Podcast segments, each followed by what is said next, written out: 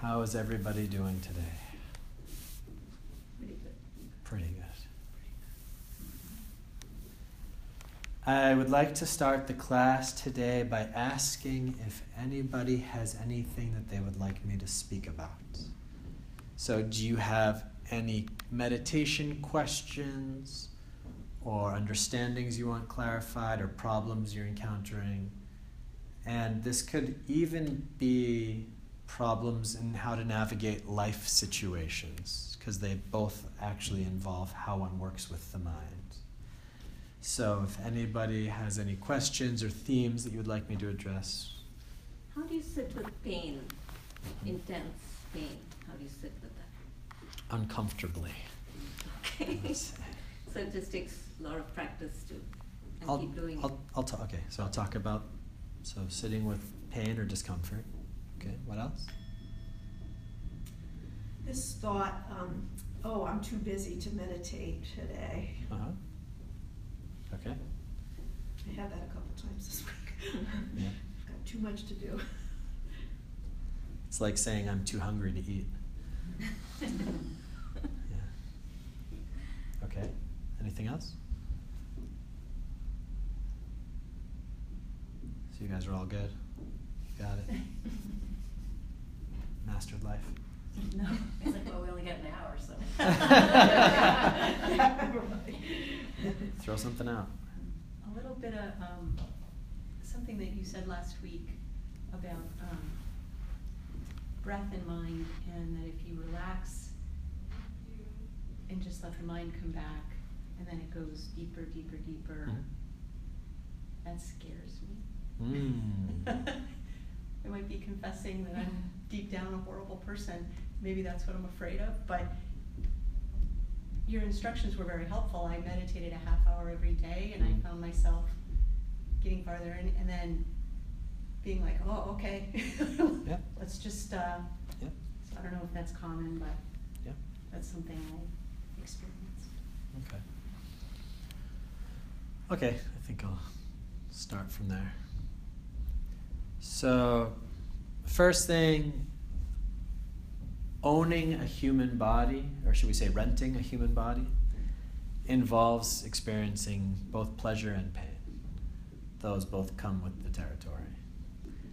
And when you experience pain in life, anyway, say you're walking and suddenly there's a pain in your foot, maybe you take off your shoe to see is there a rock or something or a piece of glass in your shoe, what's going on.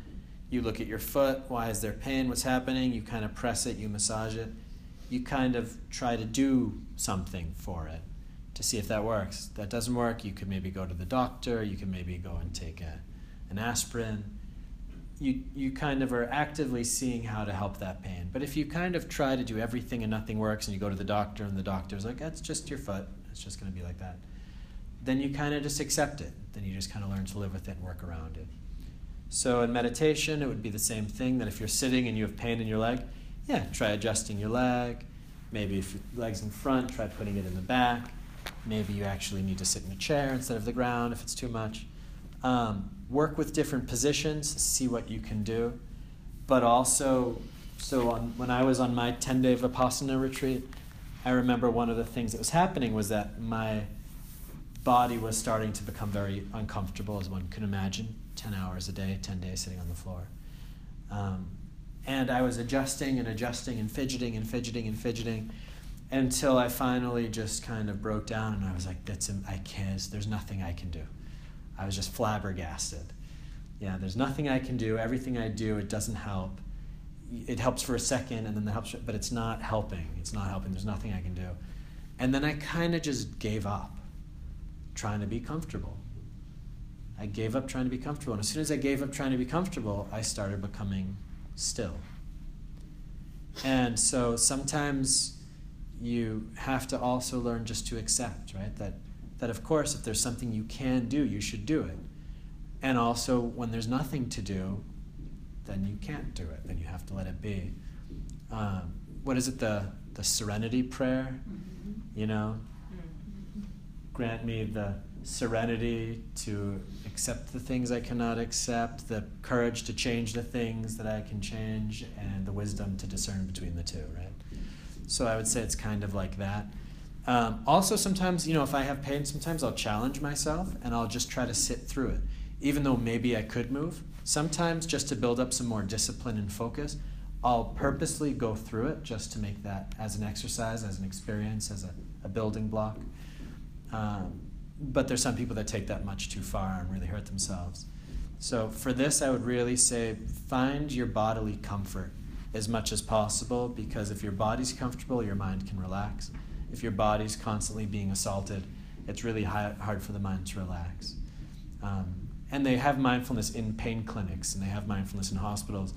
And they really then start to use that pain as the object of meditation. So instead of sitting here feeling pain, not wanting to have pain, they say, welcome that pain in and feel it. Feel exactly what does that pain feel like? Where does it go? Is it more of like a burning? Is it more of like a tingling? Is it more of like a pinching? What is the sensation of that pain?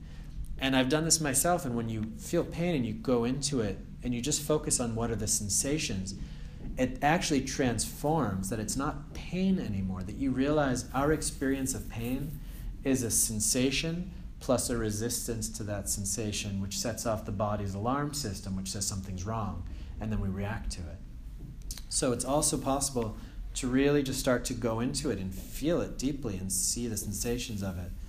And also, another way to look at that is as if I was sitting here and there was noise outside of the room, but that noise isn't really bothering me because I'm sitting here breathing. And the room's a little cold, but I'm not really bothered by that because I'm sitting here breathing. And then I have some thoughts, but I'm not really bothered by those thoughts because I'm sitting here breathing that the world will always be going about its business around us and within us. And when we meditate, it's really our job to let it all go, to surrender, to just allow things to be moving and changing and shifting, and to be non participatory in all of it. Yeah, for that brief time to really just let it all go and say, you know what? Okay, I have pain in my leg. Pain in my leg. I invite you to kill me. Right? If you're that bad, kill me. I challenge you. Let's see how bad are you going to get. Yeah, and I'm just saying this because this is what I did in my own practice. I would say in my mind, kill me. Go ahead, kill me. Let's see. You know, I had a cramp in my foot. This became like a really interesting practice of mine in the monastery. Whenever I had a cramp in my foot, I would not adjust my position. I would sit, and the cramp would get worse and worse and worse, you know, cramps in your foot. And I would just say, kill me, kill me, go ahead, kill me. And it would get so bad, and I would be like right on the threshold of like what I could bear, and I'd say, kill me, go ahead and then it would just level out there. And then suddenly it would start to fade away. And then i would start to feel behind the cramp that it's simply that my foot was at a little bit of a weird angle. And then i could go ah and then i could just adjust my foot a little bit and then it went away. So sometimes going through the pain really challenging the pain okay do your worst let's see let's see what you really got also takes its power away. Yeah sometimes when you take the power away a lot of the problem goes away with it so it's really finding your own relationship to it, however you, you would like to deal with it. Um, just sitting there suffering, suffering, suffering, that's not the right way. Yeah. It's more a pounding headache. It's not so much the mm. sitting. Right. So it's the same. Just invite the pain. Yeah, you have this a lot or sometimes or just a right lot. now? A lot. So, like for instance, for you, when you say you have a pounding headache and I look at you, I can see that it's actually because the back of your neck and this is too tight that all of this is too tight and that's mm-hmm. what it's coming from. So I would say to you, go get a massage mm. and make that a regular thing that you do. Okay. Yeah, and, to, and specifically ask them to open up this area. Yeah, I'm doing that. Okay. The Chinese. Uh, Chinese, but also deep tissue to really get in there and open this mm-hmm. stuff up. Yeah. Okay. Yeah, so practical, practical solutions as well. Mm. Okay. Um, and about this question of what happens when I start getting deeper into my meditation, and then maybe it starts to get scary, or maybe we're coming into like new territory that we're not sure of. This is something that's very common. The deepest meditation that I've ever been in was also the most one of the most terrifying moments of my life. Uh, I was almost traumatized afterwards because everything that I knew disappeared everything that I had ever identified myself with disappeared. And it was so intense and liberating and powerful. And simultaneously, my ego, which is the sense of I am, the self who knows what I am, holding on, you know, that got challenged so deeply that the ego is what starts to kind of freak out and relax and react. So a lot of the practice of meditation, it's kind of going against the grain because our ego really wants to keep itself intact. It wants to keep everything intact, even if it's not happy, even if you are miserable. Your ego will still keep trying to do everything the same way it's been doing things, just to keep itself present and and um, you know it, it wants to matter. Yeah. And when you meditate, it really challenges that on the deepest level because you start letting go, letting go, letting go. And suddenly you're in this new experience where it's like, what is this? What is this reality? What am I? I don't feel my body anymore. The thoughts are gone. And now it just starts to take over all by itself. Then suddenly the mind just starts to deepen without me even doing anything. And then it's almost like, whoa, you want to put the brakes on because it's like it's, the car's out of control, right? So, um, one of the real kind of, you know, meditation requires also courage, I guess is the way to say it. That uh, when, it, when you start getting into it deeper and deeper, you also really need courage to face yourself. This is something that it's hard to do. Yeah, this is something that's important to do, but it's hard to do. Yeah, if it was easy to face yourself, everybody would be facing themselves, but it's not that easy. Yeah, right now on Facebook, there's like the hashtag Me Too thing of all the women speaking out about sexual violence and assault and all these things that are happening in their lives. And it's every single woman can list a number of things that has been sexual assault in her life on various levels. You know, and it's so prevalent in our culture that every single woman has experienced it in some way at some point. Everything from just like a look or a comment or a joke to actual like physical abuse or rape or violence. And it's every single woman and talks about this, and many men as well you know and this is something that's so prevalent and yet nobody's really been bringing it up to the surface in that kind of a collective way. Yeah that it's something that we've all been kind of stuck in but people haven't really wanted to face it together wanted to shift it together. It's been too easy just to keep going how things have been going this whole time instead of really collectively saying hey this is not okay anymore and standing up. Yeah it's hard to change yeah, we even if we're suffering, we still for some reason resist change. Yeah, that's what is the adage that everybody wants change, but nobody wants to change. Right? It's like that. We all want change. Nobody here is 100% happy. You wouldn't be here if you were happy. Yeah? If you were happy, you would just be out you would just be happy out there somewhere. Yeah, you all come here because there's something that we want to change. There's something that we want to shift or better. We're not we're not satisfied yet. Yeah, so we recognize, everyone recognizes they're unsatisfied on some levels, but how many people are really willing to make the steps necessary to shift that into really coming to a place where you fully are happy? Yeah, it's terrifying. It takes a lot of courage. You have to face a lot of things. You have to be willing to lose everything, yeah, to finally gain everything that you want. So meditation, it's it's really like the same kind of process that you really are challenging yourself in deeper and deeper levels and letting go of things and um, and I can also say that from the people that have gone there and come back, it's worth it. You know, and this is where the trust comes in. Yeah, because if nobody had ever meditated and you're the first one to ever meditate and you're going into the darkness and you don't know what's going on, then you're afraid, you pull back. But we have thousands of years of meditators before us that are standing at the other end and saying, Walk through the corridor, it is safe more than safe, it is beautiful. More than beautiful, it is freedom. Yeah, so we have an invitation to follow this, and they're saying, I have walked this way, and the way is good. Yeah, so it's like when you go hiking on trails, they make the little pylons, they stack the rocks on top of each other to say that the path is good. Yeah, so there's been people that there's all these markers that we know exactly. You sit here, you breathe, right? You, you lose the awareness of the room, you lose the awareness of the body, then you lose the awareness of your thinking. Then, you know, that you can get all the way down to where you lose everything, right? And then there's just an awareness, there's just a state of presence, and that's it, with nothing to be present of, just a state of presence. Yeah? And then everything comes back, and then people have said, Yes, I was there, and I'm back, and I'm still here, I'm still alive. Yeah, it was crazy, but that was it. It was just that.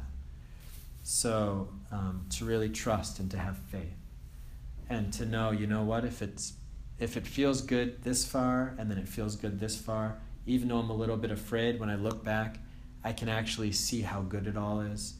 Good in the beginning, it's good in the middle, and then we then we start to slowly make the experience it's good in the end as well, right? Good in the beginning, middle, and end. So it's good straight through. And there is one other thing. Somebody say one last thing.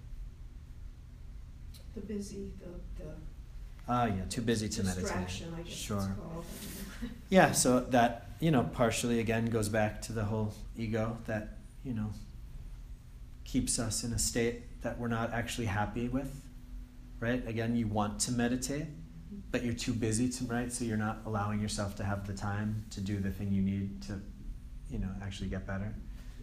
And that's a state that a lot of people spin around in until they die. Or they spin around in that state until they get very sick and they're forced to change, or they spin around until their family gives them an intervention, or their partner or their kids or somebody gives an intervention, and they're like, if you keep doing this, like our relationship's going to drastically change or fall apart. Um, so a lot of people they really don't let go or make that change until it's too late, and it's up to kind of each one of us to see how how can I get myself to to start doing this um, I think a really easy tool is to not think about meditation as the next thing you need to do on your schedule, right? I need to go to the grocery store, I need to cook, I need to do the laundry, and I need to meditate, and I need to, you know. It's easy, you know, when I'm at home, I have all this list. I'm like cleaning my house, and then I'm doing the laundry, and then, I, and it's like there's always I have to walk the dog. There's always like the next thing you have to do, and then oh no, I have to meditate. You know, it almost becomes like a burden, right? But actually, what meditation is, it's time for yourself. Yeah, so to change our relationship to meditation, that it's not like this thing we have to do that we should do, right? The should, that powerful should that hangs over our head that we should do, but we're not doing it. Yeah, that just becomes heavy. Um, and it doesn't help anybody, and you're not going to do it anyway. So, actually, when you really look at what is meditation, meditation is taking time for yourself. Yeah, so to sit down and to breathe and to rest. Yeah, we're not too busy to sleep at night. Well, some people are, I guess, but yeah, but we give ourselves time to sleep. We give ourselves time to use the bathroom and to eat. Meditation, which is also equivalent to taking a break, giving your mind a break, is really just as important. And everything else you do afterwards will also be done better. And maybe a lot of the things that you were doing, you'll see you don't even have to do them you were just so busy, you just kept yourself in busyness just for busyness' sake. And maybe there was things you can let go of. Um, so even when you go to like the Harvard business page, you know, they say that the way to be the most effective worker, it's to take a break.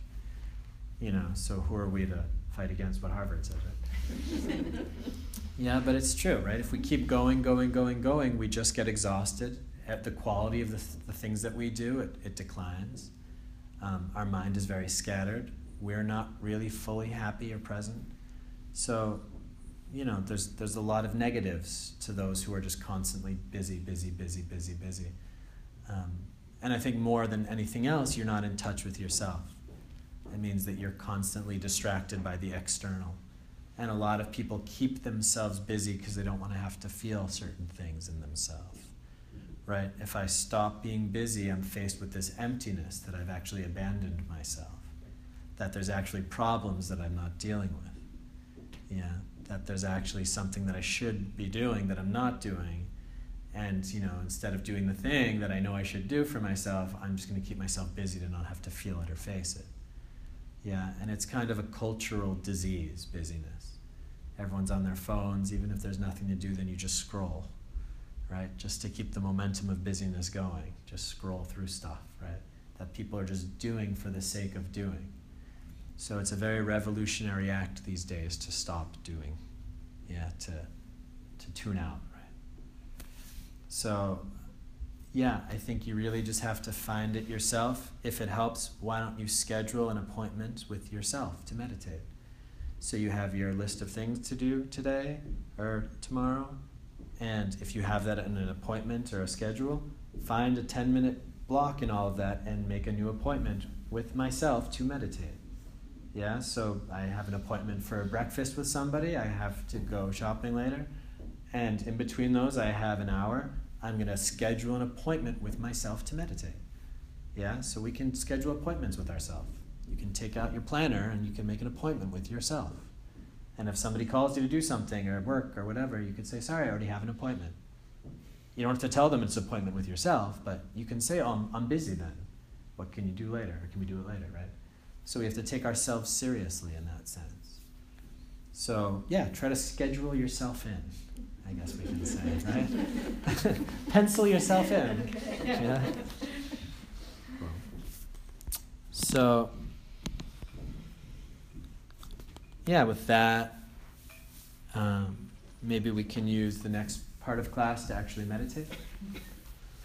So, this class is an hour long, so it's like a half an hour of talking and then a half an hour of meditating. A half an hour might seem like it's a lot to some people, but I will guide us into the meditation in a way that you're not going to feel like you're alone and fighting against this uncomfortable feeling of sitting here. And then I'll also kind of lead us back out. So a lot of times people say to me, "Oh my God, that passed so quickly," you know, because it's just you don't realize when you start to relax.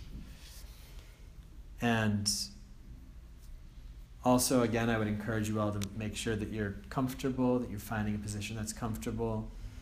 Um, if you're sitting on your feet, your feet are going to fall asleep. If your legs are up, you're probably going to fall over.